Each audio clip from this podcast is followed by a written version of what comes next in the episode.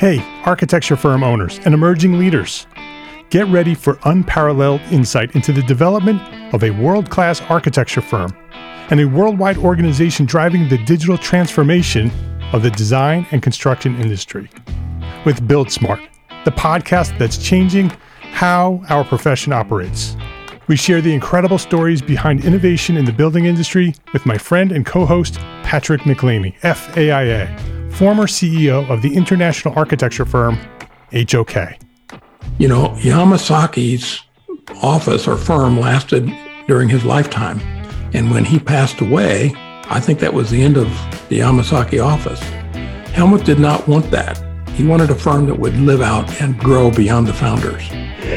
In season one, discover the untold stories behind HOK's meteoric rise from 150 employees in St. Louis to a powerhouse with over 1,900 staff members and 27 offices worldwide. You know, they weren't as polite as the Kojima people.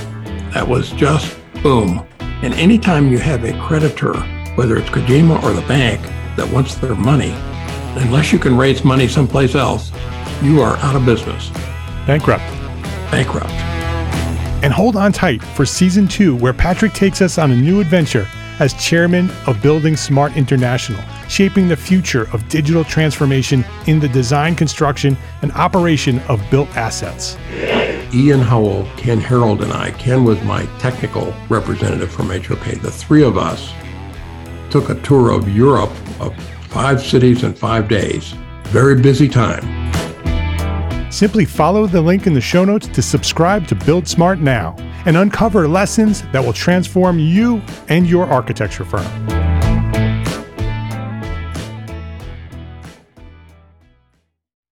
Your passion for architecture will exceed your expectations when you have a thriving business to fuel that passion.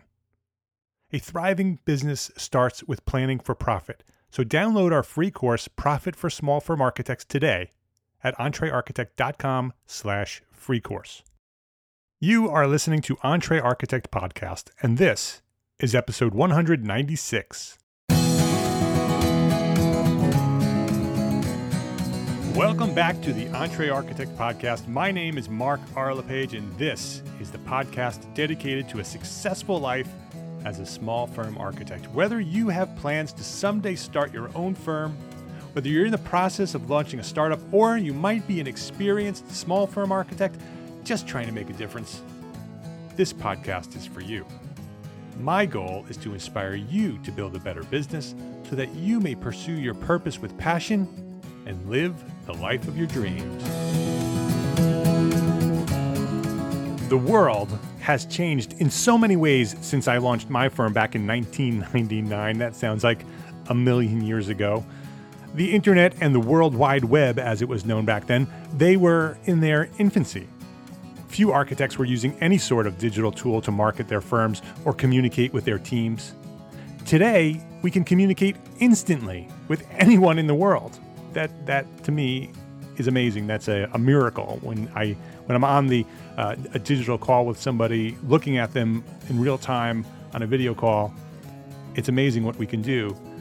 We can collaborate in real time with a team distributed among dozens of places throughout the world.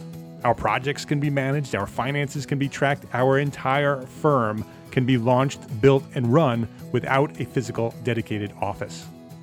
The world has changed for sure, and with it, the practice of architecture is changing. How can we leverage the power of the internet and the digital cloud to improve our practices? How can the internet and this new model, the new models of business the internet affords us, improve the profession? How can these new models not only allow us to thrive as entrepreneurs, but be more flexible, more family friendly, more socially responsible, more equitable? And simply, how can it help us live happier lives as practicing architects? Well, this week at Entre Architect Podcast, a new way to practice architecture with Diana Nicholas of SAAM Architecture. This episode of Entre Architect Podcast is supported by our platform sponsors, FreshBooks, BQE Software, ARCAT, and Gusto. And I'm going to share a little bit more about each one of these companies later in the show. But before we get started here, just take a quick note. Just take a quick, quick note. Go grab a pencil and schedule some time this week.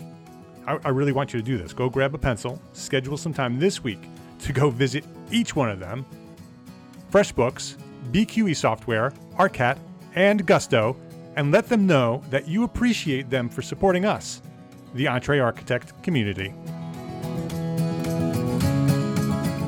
Diana Nicholas, welcome to EntreArchitect Podcast. Hey, Mark. It's great to be here. It's great to have you here. You, uh, you, we've talked a little bit about who you are and what your firm is all about, and so I'm really excited to have this conversation. But I want to introduce you to the to the audience here. Uh, with over 20 years' experience, Diana has practiced architecture in both the United States and Italy, one of my favorite countries in the world. Although I haven't been to many, but I loved it when I was there. Um, and she's practiced with projects throughout the continental U.S. and Europe. Based in Boston, Massachusetts, Diana uh, co-founded SAAM. It's spelled S-A-A-M Architecture, SAM Architecture, in June of 2014. Uh, the SAM partnership was established with the goal of providing a high level of client services through unique and innovative project-specific solutions over base, uh, sector-based opportunities. The firm has adopted a business model that leverages technology to provide progressive HR policies, which is something we're going to talk about, um, and therefore attracting some really great talent. And within the three years that SAAM has been around, they've grown to 24 people. So they've done this very quickly. Um, so I want to dive deep into SAAM. I want to dive deep into the business model and how it works. Uh, this is something that I'm passionate about too. So I think our audience is really going to like this conversation. Um, but before we do that, I want to start the way we always start with your origin story, Diana go back to where you discovered architecture, what inspired you to become an architect, and then give us that story to where we are today. Sure. So I grew up in Amarillo, Texas, which is not really a place people think of when they think about inspiring architecture. But um, my mother was a humanities professor at the local community college. And as such, she taught me a lot about how to look around and how to sort of examine your surroundings. Um, I remember specifically, we used to drive all over Texas, you know, because that's you drive a lot in Texas. And we would go through these small towns, and my mom and I would have this game when we would see the local churches. And the churches, um, you know, always had their own architectural style. And we would always guess the sort of sect of Protestant or Catholic churches based on the architectural style. Yeah, cool. That's so, a great game. Uh, yeah, it was really fun. Um, so, you know, as a kid, I was sort of already thinking about architectural history, I suppose, and and design to a degree. Um, and then later on, when I ended up uh, going to Tufts University, I was able to work with an architectural historian there. And so it was during that time that I really expanded my sort of view of architectural design and and the world that we live in in that way. Um, and so I finished at Tufts with sort of this pre architecture degree that was architectural history and urban studies. So that was sort of how I launched. And then after that, I ended up going to graduate school in architecture back in Texas at the University of Texas at Austin. And then, so what did you do after you graduated? So, um, when I was at the University of Texas, they had a really strong connection with Pei-Cobb Freed in New York. Mm-hmm. And um, I was able, through those connections, to get a job there. And um, so I spent about four years in New York City. So I worked at Pei-Cobb Freed and Gensler. And, you know, I learned a lot about the very traditional design cultures, um, the global practice, high profile projects. Yeah, very big international firms. Right. And it was great. Um, and then my career sort of took uh, an interesting turn, and I was in Italy for two years. So I did work for a firm there. I was living in Venice, and there was a firm on the mainland um, that actually was doing building scanning, and this was, you know, 20 years ago. So that was kind of interesting technology to be exposed to at that point. Um, and I worked some at the Architectural Biennale as well. So that was wonderful. And then came back to the United States to Cleveland, Ohio, and I worked for a couple of firms there. There's some culture shock that was some culture shock. But you know, Cleveland is really um, it's really underrated. I think. You yeah, know, no, I'm not saying really... Cleveland's bad, but but to come from Venice, yeah, Cleveland, yeah, no, it was that's a pretty broad span. Fair enough. It, yep. it certainly was. But you know, I had uh, really great opportunities as an architect there because I worked in um, at Westlake Reed Leskosky and at Bostwick Design, and both of those places gave me a really strong technical background. Um, but it was during the time when Coop Himmelblau did the Akron Art Museum, and I was able to work on that. Ended up doing another project with a former Pei-Cobb Freed designer uh, for Cleveland Institute of Music. So some really um, important things. And then yeah. after that, uh, I came to Boston, and I've been here about nine years. So what what brought you back to Boston? Um, my uh, personal situation brought me back to Boston, okay, yeah. and um, I, I, was very fortunate though. Even though I grew up in Texas, I had a sister that lives outside of Boston, so was really happy to be back here. And I have to say, practicing in Boston is really fantastic. There are just so many amazing designers here. And then one of the things that I've really grown to appreciate is that it has very strong roots in the sort of equity um, mm-hmm. discussion yeah, that's very, happening in our profession. So, yeah. yeah, so that's been a real plus as well. So, so when you when you went back to Boston, it what did you go back with the intent of starting your own firm, or did you just go back there and say, okay, I'm just going to get another job and, and I'm going to settle there? I certainly had no intention of starting my own firm. Um, so I was hired by Burt Hill, and at the time they had a Boston office of about 45 people.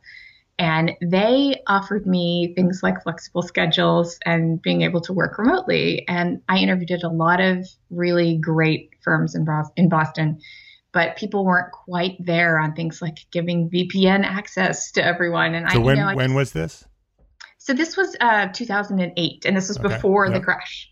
So uh, and just so was, and just as that technology started being adopted, so there was, yeah, yeah. I mean, I had had I had had access before in a, in a previous firm, but at that time I had young children, mm-hmm. and you know I have a long commute, so those are important tools. Yeah. So it was it was interesting just to sort of talk to all of these firms that you know are doing you know work again around the world, high profile projects. But when I interviewed at Burt Hill, they sort of offered something a little bit different. Um, and in fact, I ended up working on the Gardner Museum with Renzo Piano. So again, I was able to do that kind of a project, but I had these uh, work life benefits. So that sort of became this important factor in my career and sort of the way that I looked at the profession. Um, so, anyway, after I joined Burt Hill, they were acquired by a large Canadian engineering firm, Stantec. And after about three years, uh, during which I had been promoted to being one of the two principals of the studio, um, it was time to sort of leave the world of the publicly traded company that's not really as focused on architecture mm-hmm. and start a new practice. And so that's what we did. And so, so tell tell me that story. So so you're there and you're in this big corporate firm and it's just not jiving with who you are and what you want to do anymore, right? And so right. And so I mean, it's it's actually really challenging to sell your portfolio, to sell your firm in architecture when you're in that context because you know the the sort of mega firms have this sort of frightening um, anonymous feel to a lot of mm-hmm. clients. I remember talking to um, the director of planning at MIT, and she said to me, you know, with the mega firms, we have no idea who we're going to get, and we have no idea who in your office has worked on, you know, a project halfway around the world. And there are a lot of talented firms in town. I can call the people around the corner and know who I'm going to get. And that really sort of, yeah, light bulb moment. You know, that was a big light bulb moment. And then also, you know, as a woman and a leader in the architectural field, I could see that. Um, I was not in a position where I was really going to be able to grow, particularly if I was not able to bring in work as a principal. But um, also, that path just wasn't there. Um, and so, knowing that we had a strong, um, you know, client base and a really strong portfolio, we did sort of take this leap. So I um, I left Stantec with my partner Kuis Loh, who had been managing the Burt Hill studio for some time, and um, yeah, three and a half years later, we now are 26 people, and it's been really fun. So, so you left knowing, okay, we're going to go start our own thing. We did, and we yeah. also knew that Stantec was uh, in negotiations for acquisition of another large architectural firm, and that didn't sound so exciting for us either. So so you were it was a big firm getting bigger. exactly, exactly, and, it's, and, it's, not the direction you wanted to go. So you were at this this moment where you you either needed to get on the bus and go for that ride with the big giant company, or exactly. or get off at this you know and start your own thing. And the other thing that we could see happening um, in the sort of large firm environment was that you really were encouraged to fit into these sector um, sort of groups and you were you know you were going to be an aviation specialist or you were going to be a healthcare mm-hmm. specialist. And you know the the group of people that worked at Burt Hill were all generalists and had amazing portfolios. And I think because you know personally with a liberal arts background I was sort of taught and I think all architects are actually taught to work through any type of problem. And I think that you know you have sort of richer practice if you get to work across different sectors. So you know, we we did not see that we were going to have that ability to do that and starting our own firm. That's been one of the sort of basic tenets of what we wanted to do was work across all sectors, and we've yeah. been able to.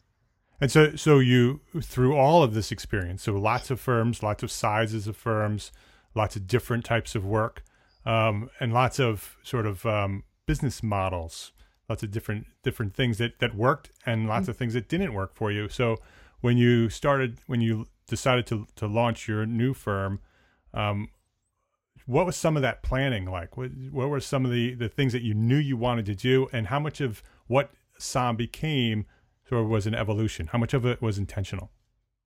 So there were a couple of basic ideas. Because we had worked on large projects um, and i mean we worked on all kinds of projects but we we built the firm knowing that we wanted to do bigger work, meaning we wanted to have the infrastructure and the talent to win projects that are not the sort of typical, let's say, architectural start, startup project mm-hmm. type.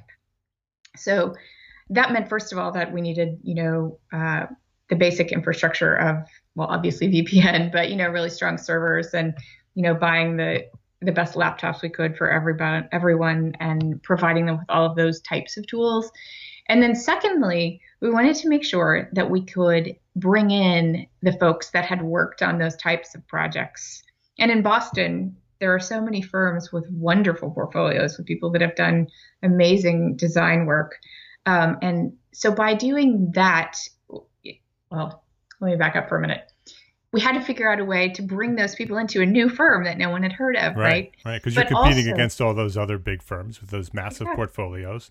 Yep. Right and then on top of that, we wanted to sort of um, expand on these HR policies that had been in place back in the Burt Hill days. So, in addition to flexible schedules and remote working ability, we decided we really wanted to try some things like unlimited vacation. And we've done that as well. And so, that combination is a really attractive option for a lot of people. Now, in our case, most of those people have been young parents. Um, and again, they've all worked on great projects and are really fun to work with, but they also really appreciate having a little bit more life balance. Um, so that has been a very successful aspect of what we originally set out to do. Um, and we've also, as I said before, been able to work on all types of projects because with that mix of people, we also have this sort of shared portfolio of projects in every sector. When we have people that have done the top labs, the top hospitals, the top hospitality projects, museums, etc. So those things have actually worked out really well, given that some of it uh, wasn't necessarily planned. On top of that, we so we are a, a WBE, a women business enterprise, um, but our firm actually is 75% women, and I think part of that's because, as I mentioned, we've attracted a lot of young parents mostly mothers, but also some young fathers, which is great. And they utilize those work-life benefits as you know, that everyone use, utilizes this. But also, we acknowledge that you know it might not be that you have kids, but maybe you have an aging parent, or maybe you know you want to pursue your passion of you know taking pottery classes at night. And so those types of things are also available to everyone. And these tools are intended to really level the playing field. Um, I know that you've talked to some of the rock stars in the equity and design uh, world, and in last year's world, in last year's survey, I should say, um, there was a specific sort of question in their survey about access to work-life benefits. And it was fascinating to see to me, first of all, that men were given access to those things much more than women. Um, and so our idea is that everyone has the same access, has the same opportunity. And if you want to work 32 hours a week and you want to take on a new project type or become a project manager, there's no reason you cannot do it. Yeah. So that's been really uh, gratifying to sort of see in action. Yeah, and we can link the survey. Uh, Rosa Sheng's been on the show a bunch of times. Yeah, Emily, Emily's been on the show a couple times. Emily Grandstaff Yep. Rice, uh, Maya uh, Sharfy was just recently on. Another, you know, uh, uh, equity proponent. Hey, let's take a quick break to say thank you to our platform sponsors here at Entre Architect. With their support, we can do what we're doing. So make sure you go reach out to them and say thank you. FreshBooks, Core by BQE Software, ARCAT, and Gusto. FreshBooks makes it simple to send invoices, post your expenses automatically, track your time for your whole team by project, and get organized with reports, communication, and notifications. And my favorite feature in FreshBooks, I've said this over and over again, and I love it, it is the automated invoice reminders. And I think sending invoices and getting paid might be one of the biggest barriers to our success as entrepreneur architects, right? Because who has the time? Who has the time to send invoices out? Well, FreshBooks makes it so easy to send out invoices and get paid online with a click of a button. And when your client doesn't pay you on time, and how often is that? Like forever? FreshBooks will send them, you know, a friendly email reminder automatically through a simple system that you control. Sign up free for 30 days unrestricted and get ready for the simplest way to be more productive, more organized, and most importantly, my favorite, get paid faster. Visit entrearchitect.com slash freshbooks to get access to FreshBooks for free. And be sure to enter Entre Architect in the How Did You Hear About Us section. One of the most often requested resources here at the Entre Architect community is project management software. How do we keep our projects and our people organized while we grow as entrepreneur architects? Well, today's podcast is sponsored by BQE Software. They're the makers of the award winning BQE Core. I want you to try out Core. Core puts project management, business intelligence, billing, time, and expense tracking and accounting all together on one intuitive, powerful platform. With its cloud platform and mobile apps, Core lets you manage people, projects, and profits from anywhere.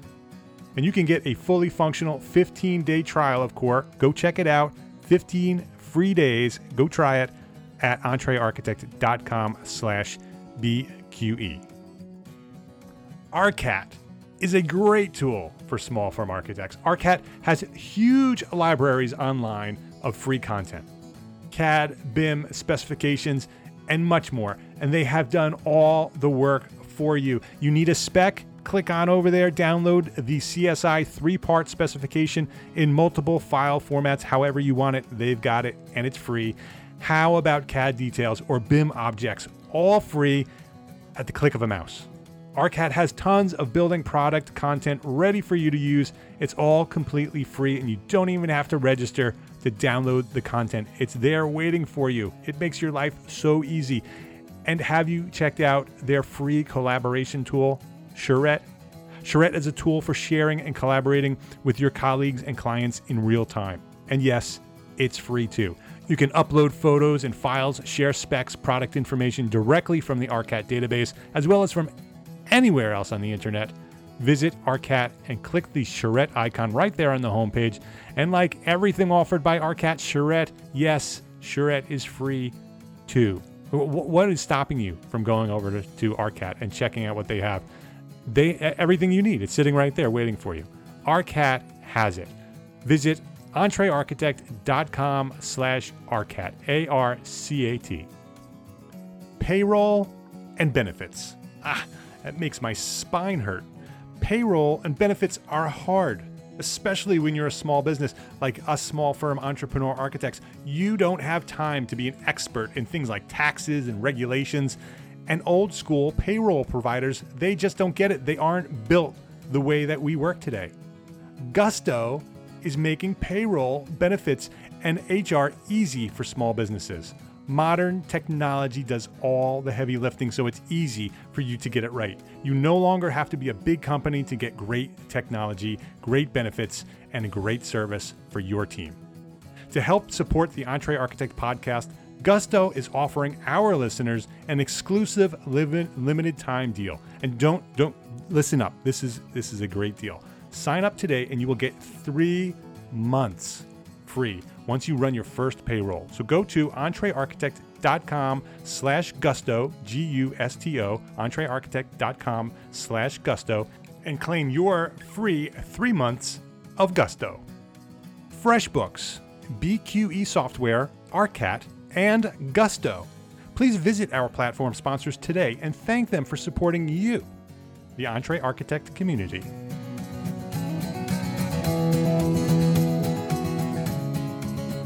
So you have 75% women.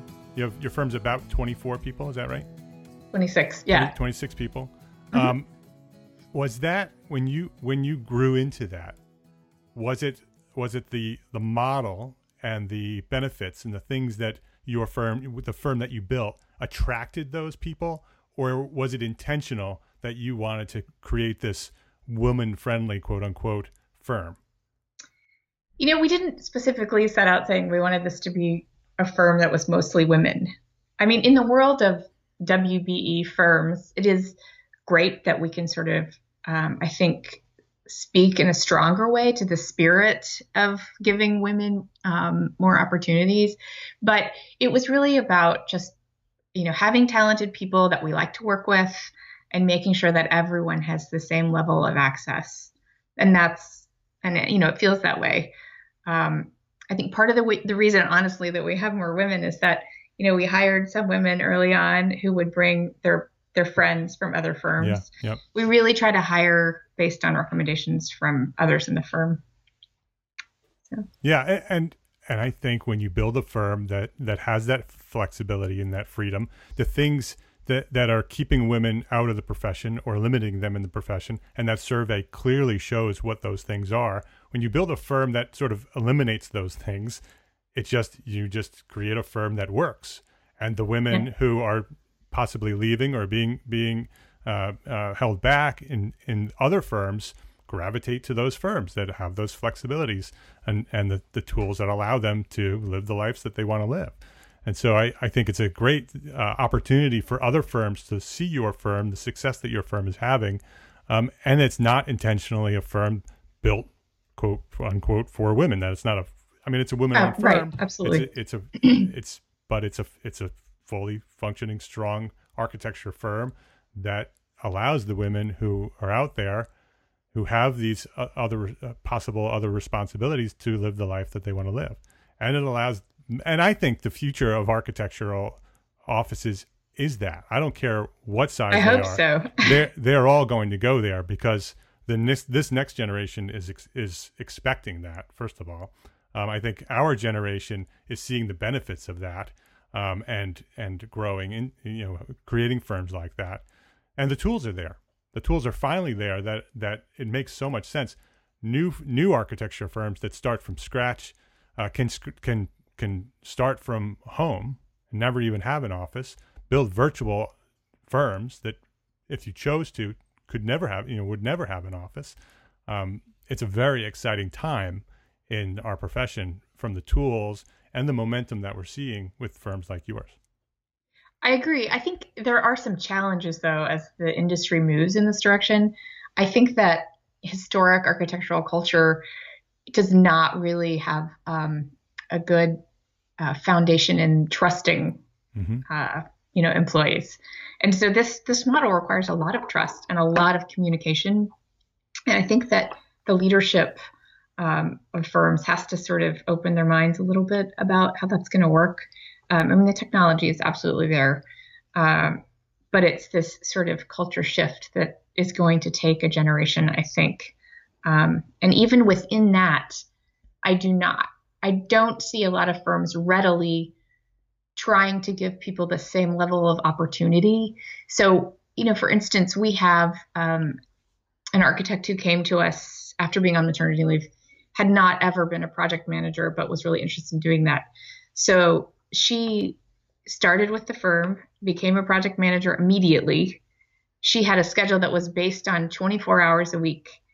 But by being available to her client, she was able to do all of that and do it really well. And I think that type of, of scenario is really tough for a lot of um, firm leaders to swallow at this point. Yeah. But it's completely possible. Yeah, I, I think it's inevitable. I, that's how I look at it. But I agree with you that it will take time. Yeah. That yeah. I think the the leaderships need to shift, and I think it it is all based on trust. Um, but I think that the profession traditionally, overall, has been very secretive and very non-trusting, and I think mm-hmm. that's shifting as well. That's a huge message that I I bring to the profession to share our knowledge that everything we have everything we know we should be sharing with one another because the entire profession grows that way um, that's so true i think architects are not good at talking to one another yeah i think that's one of the things that i've really um, enjoyed about sort of getting involved in the discussions around equity and you know boston has a really strong women principals group and you know people are willing to share and talk in those groups and i found that to be refreshing and you know incredibly um, supportive. Yeah. Yeah. So it's great it's it is great to to see that. Let's, can we get into some specifics about what you're doing? Absolutely. Some of the, can you t- first of all before we even because I'd like to talk a little bit about the technology that you're using to make this all happen. Um, but before we do that, could you talk about the structure of your firm? Like you have 26 people. Sure. How how does the structure of the firm work? So so I'm the CEO and my partner is the COO, and so he and I. Um, you know, tend to sort of work on projects and fulfill those roles as well. We both like working with clients a lot. So then we have three other principals. One of them is um, happens to live in New Hampshire, so that she has, and I don't mean just over the border. Yeah, uh, remote, so, like seriously so, remote. exactly. So she's a great example of you know that we can actually keep people in the profession who might not otherwise want to stay in the profession because she doesn't always you know, work full time, which is fine. But she's got this incredible technical knowledge, um, and she's really critical to sort of the the QA QC world, and she's a, a huge resource for our team. Um, and then we also have two other principals, um, but but we try to keep it all fairly, you know, horizontal to the to the extent possible. I mean, like everyone, we have open office and all of that stuff. So then we have um, five senior associates, and then we have several associates. I can't even tell you exactly how many, but um, so in that way, I guess it's more traditional. Our mm-hmm. our view with this sort of the, the way that titles work is that um, it's really about what your sort of level of engagement with clients is. So you know, we might have associates who haven't finished their exam, but they're managing a four million dollar project with a client on their own. Um, so it's a little bit different in that regard. But yeah. we also you you're talking about the sort of secrecy or lack of, of transparency in firms. Part of what works with our flexibility model is that we try to get everyone to come to the office on Mondays. We have a meeting where we go through every project and then we talk about all of the marketing and that and the things that we're pursuing and looking to pursue. And a lot of people really appreciate that because they feel like they know what's going on in the firm. You know, and people can certainly call in um, but it's a way for all of us to connect. And then we do sort of, you know, lunch and learns and that kind of thing on Mondays as well. But that's really um, solidified the culture. And I think people feel more invested and it feels less hierarchical. Yeah. I, I think that that weekly required base touch um, is critical to that to that structure where you have this flexibility and this freedom to do what you want and when you want as long as you get the work done and the remote um, staff that you have to have a physical all hands on this time on this day every week um, mm-hmm. is is not only gives everybody in the firm the opportunity to understand what's happening and to be transparent, but it allows you to sort of be more disciplined to keep stay focused that on what the, everybody else is doing. Because one of the dangers of having a remote firm, I have a remote firm too, much smaller than yours, um, is that it's very easy to just let it all go because you don't see it. You don't walk around yep. and see the work happening. You actually have to be very disciplined on having regular meetings and regular, you know, face to face conversations. So if you have staff, say in, in New Hampshire, and you're having this weekly meeting, is that person attending that meeting as well? She is. So we use GoToMeeting yep. for that. So we share screens. We, you know, have the audio obviously, but we're also able to look at, you know, projects on the screen together or, you know, spreadsheets of staffing or any, you know, those sorts of tools. So yes, absolutely, she calls in. And we also have um, a team of people that are supporting uh, a really large project on site. So there are four people that, or five people that call in from there. Some of, sometimes they sort of rotate coming into the office as well. But yeah, so we're definitely set up to do that. And and then we can talk more about the collaboration that occurs in similar ways throughout the week. But do you have specific office hours? We don't. Okay. We don't have specific office holidays um, because with unlimited vacation, all of that sort of flows, you know. And the other thing about our flexible schedules is that our view of flexibility is that it really has to work both ways. So, you know, if you want to go to your kids' soccer practices twice a week, that's fine.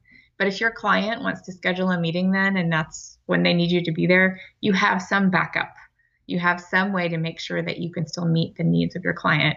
And we all, we don't have, um, you know, traditional phone lines in the office. Everyone's personal cell phone is their office phone, and everyone's cell phone is on their business card.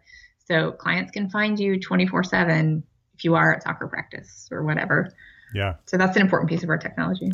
Yeah, that's interesting. So you're using your own um, phone numbers. You're you are um, allowing the flexibility to go do what you want to do, but but the client's uh, n- needs and, and and necessities do they take precedence over the personal activities that people have? Is that a, is that a, an established cultural decision that clients come first, or do they not come first? So that's that's the basic assumption. Yes. Okay. Um, and most people sort of rise to the occasion because they realize like this mm-hmm. is an opportunity, right? So that hasn't really been an issue. But you know, from time to time, somebody has a sick child or you know a different commitment, um, and they can't actually make those meetings. So, and one of the sort of wonderful aspects about our culture is that people really try to help one another because you know they all realize there's going to be a day when they can't yeah. sort of meet their side of the flexible schedule um, and that's also someone in the firm pointed out that as a result because we're all supporting each other so well both within projects and across the firm there's there's very little um, actually they said that there's not any sense of competition and i think that's another aspect of architectural culture that's been very problematic historically. Yep. Yep. So that was kind of a refreshing revelation. Is there a clear path to advancement? Uh, that's an excellent question. There's not a clear path to advancement. Um, I think that we what we try to do is give people, as I said, the sort of level playing field. Make sure that they're given opportunities to grow, and if they want to make the most of those opportunities, they are going to advance themselves. Yeah. So, you know, and being only three and a half years old, you know, we haven't had round after round of promotions. Sure, yeah. So, you know, that's, but we also, uh, this is a little different. And I think in some circles, maybe a, a little bit controversial, but we don't do performance reviews. I think coming from a firm, you know, a, the large firm world where everyone had to fill out the same form and it felt like it was very much a legal sort of requirement so that everyone was documenting things that weren't working. Um, we've decided instead to sort of uh, take everyone to lunch a couple times a year. So the principals kind of divide up who they want to go with, and we can shift that around. That's very flexible as well. And just have a conversation. Like, yeah, I love that and it's meant to be sort of a listening activity for the principals you know that we hear what people want to work on what they like to work on what they want to do but also we ask them you know like what can we do better how are we doing on this what technologies do you think we can use you know what what initiatives do you do you want to start so um, that's become a really sort of um, important way for us to understand what people's goals are so that we can better help them in advancing their careers. Yeah. Um, are, are, there are you are you feeling any um, challenges by doing it? Because obviously this is a new model. Um, you you're in the forefront of this. I mean, there aren't a lot of firms doing this at the level that you're doing it. So I'm sure there's lots of uh, inventing new ways and new systems in order for, to make this happen. Um, so, are you? What are some of the roadblocks that you're seeing while you're doing this? What are some of the challenges?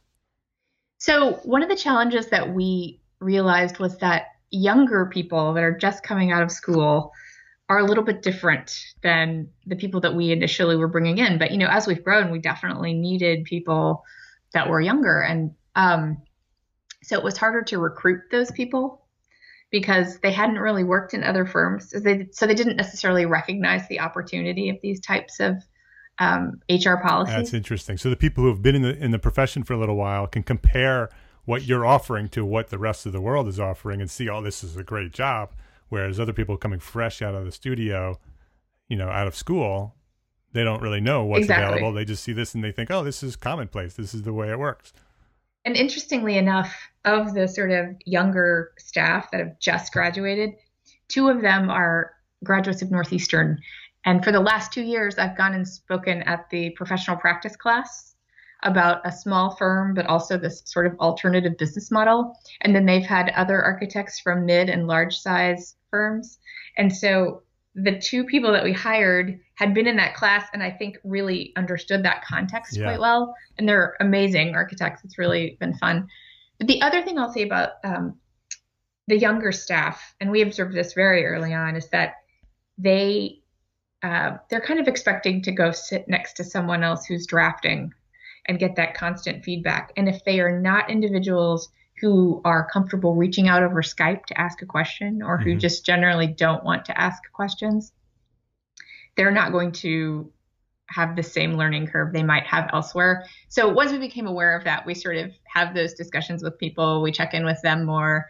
And when, you know, I, I, sh- I shouldn't make it sound as if we don't sit next to one, one another and work. Most of us work in the office four days a week on average of the full time people. And people mix up what days they took off, which is fine.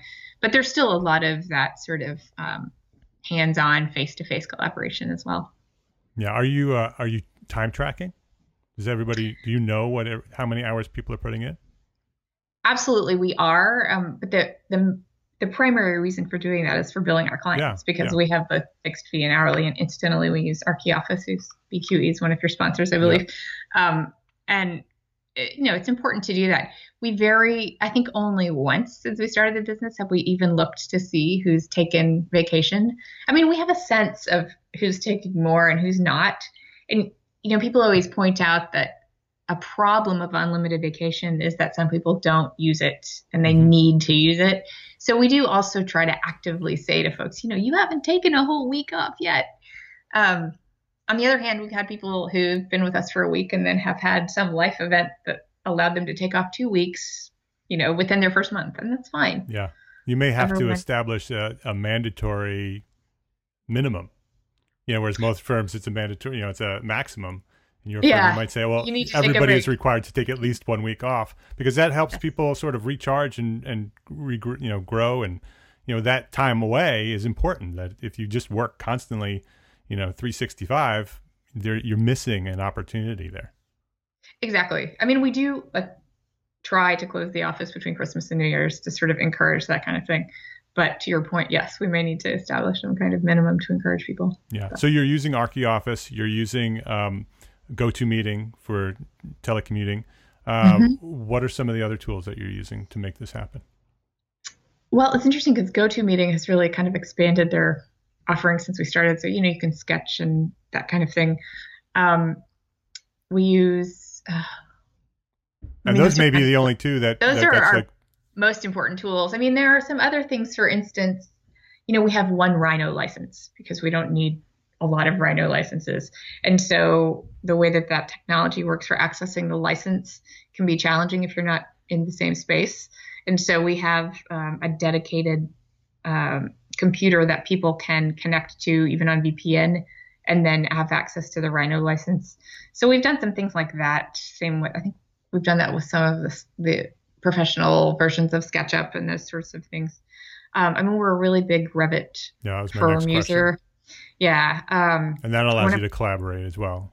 Exactly. And so we have projects that have been using the cloud, but I mean, our, our server's been fine for, you know, keeping the central files and and we've always used Skype even at Burt Hill to sort of talk about what people are doing in the model. So a lot of that continues to happen.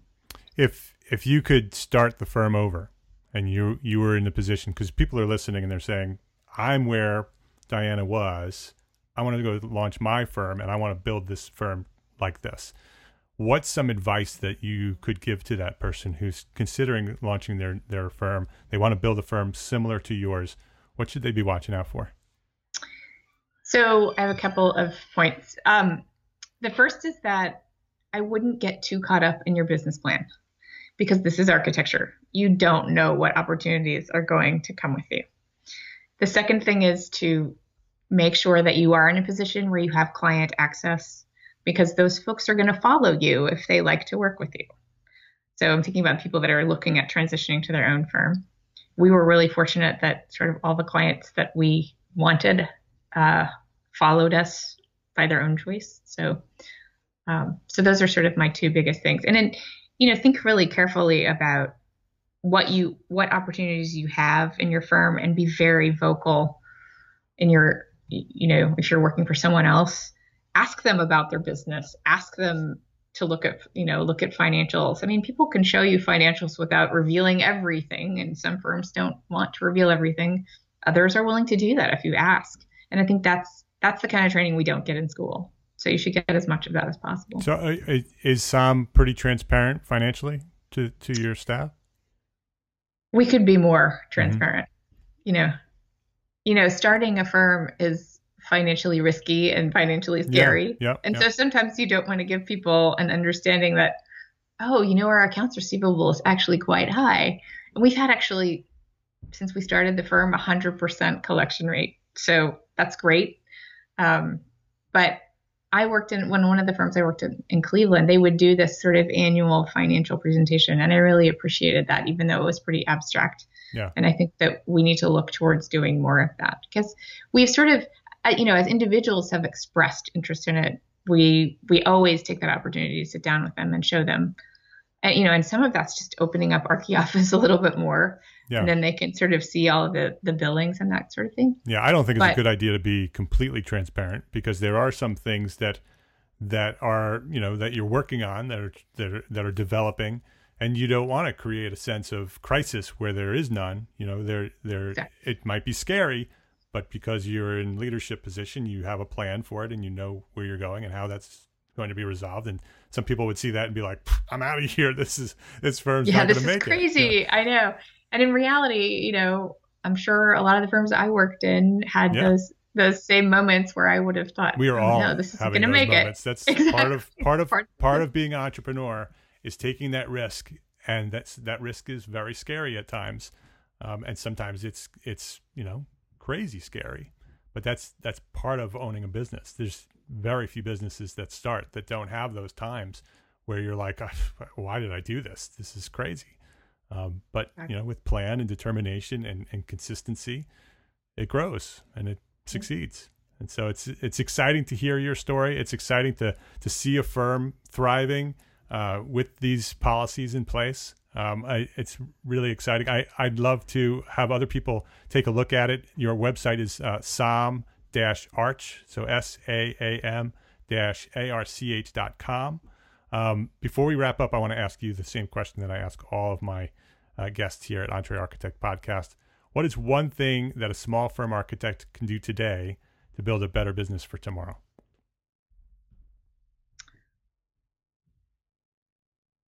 Try to hire the best people that you can possibly find, even in some cases if you don't have all the right project work for them. That's a that's a great answer. Where where can uh, I gave the, the website saam dash arch.com. Are you on social media? What you want to share we some are, social so media? we're on um, we're on Twitter and Facebook, Facebook yes, and like okay. LinkedIn. Yeah. So Absolutely. it's just SAAM, SAAM architecture. Yes. Exactly. Okay, we'll have that all linked up. We'll we'll find them and, and put links in the show notes. So And if people if people go to the website, our entire HR handbook is there. So it's oh, all you can see all cool. of the things we talked about. Yeah. So definitely go there, saam-arch.com. Go check that out. I think I'm going to go do that because I'm very curious to see how that looks. Um, definitely go see that. So Diana, thank you very much for spending some time with me here, sharing your knowledge here at the Entre Architect podcast. Thanks, Mark. It was really a pleasure to talk to you.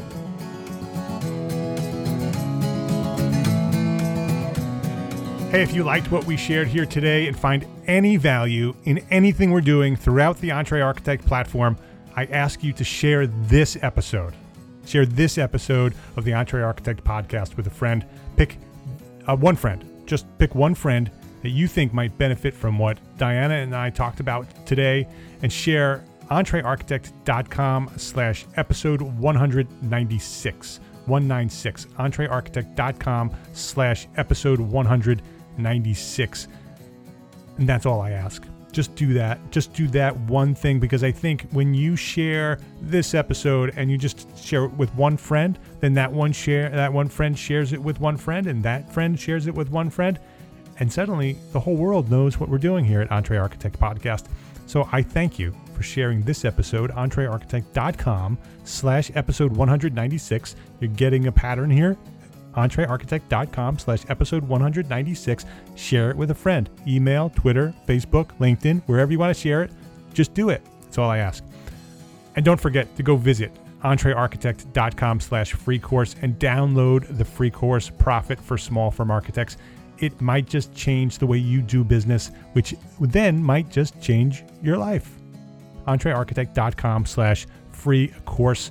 My name is Mark R. LePage, and I am an entrepreneur architect, and I encourage you to go build a better business so you can be a better architect.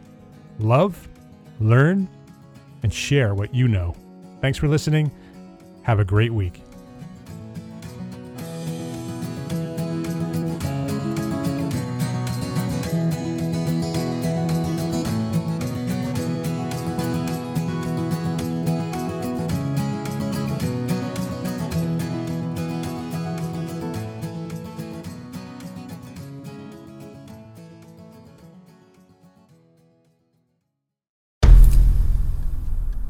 I've mentioned it to my family, but in terms of telling people like, oh yeah, we're doing this. I'm looking for projects. You got anything? Yeah. I'm, I'm not there yet because it scares the out of me. Dreaming of launching your own architecture firm? Well, buckle up for a wild ride with Emerging, the podcast that shares what it's really like to start an architecture firm where do we begin? We don't even know what type of business to formalize as. Is it an LLC? Is it an LLP? Like, how are taxes? I mean, the list is astronomical. Season one featured founders Jeffrey, Lexi, and Chris, owners of Level Studio Architecture, are your fearless guides on this unfiltered journey from napkin sketches to a thriving studio. One evening, stumbled into one last dive, we sat at the bar and pondered our postgraduate futures. Amidst the conversation, a napkin became the canvas for our aspirations, sketching plans and milestones, sealing our heartfelt commitment and shared dreams. In drawing down dreams on a napkin collectively, that then you know in your head you've rooted like oh i'm connected to these people like long term the process of starting an architecture practice brims with excitement and challenges demanding meticulous planning flawless execution and unyielding resilience I kind of hate the term because it's so overly used, but I think everybody knows imposter syndrome. And I think it's it's so real to this day. I, I I don't know if it's with everybody, but with me, I'm always questioning like us, can we do this? Are we ready to do this? Are we prepared? Can we do it? Did we just decide a name? we did it, guys. Oh my One that came out of nowhere. Woo! It came out of nowhere. I liked it. I saw it. Ready to turn your aspirations into reality? Follow the link in the show notes to subscribe to Emerging and chart your own path to architectural success.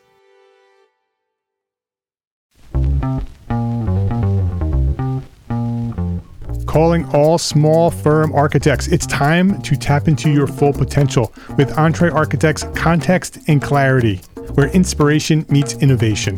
Hey, it's Mark R. LePage, founder of EntreArchitect, and I'm inviting you to join my two favorite co hosts. Jeff Echols and Katie Kangas as they bring together authors, experts, and thought leaders for electric conversations with entrepreneur architects around the globe. It's not just a podcast, it's a community where dreams meet action. there's a simple equation there. And what for me, what that did, just doing that basic calculation was it allowed me to compare what I had actually saved in my retirement accounts to what I thought a possible projected annual spend might be. Artists are temperamental, so beautiful design is going to be a priority. When the job is done, we're going to actually need to live in the house, not live with the person who designed it. and so uh, for me, the, the artistic skill, the architectural skill is most important. And so I would say like that would be 60% of it, if not more. Gain insights to build a successful practice. Subscribe, engage, and let's redefine your future together. Join the Context and Clarity community, where every conversation adds to your blueprint for success.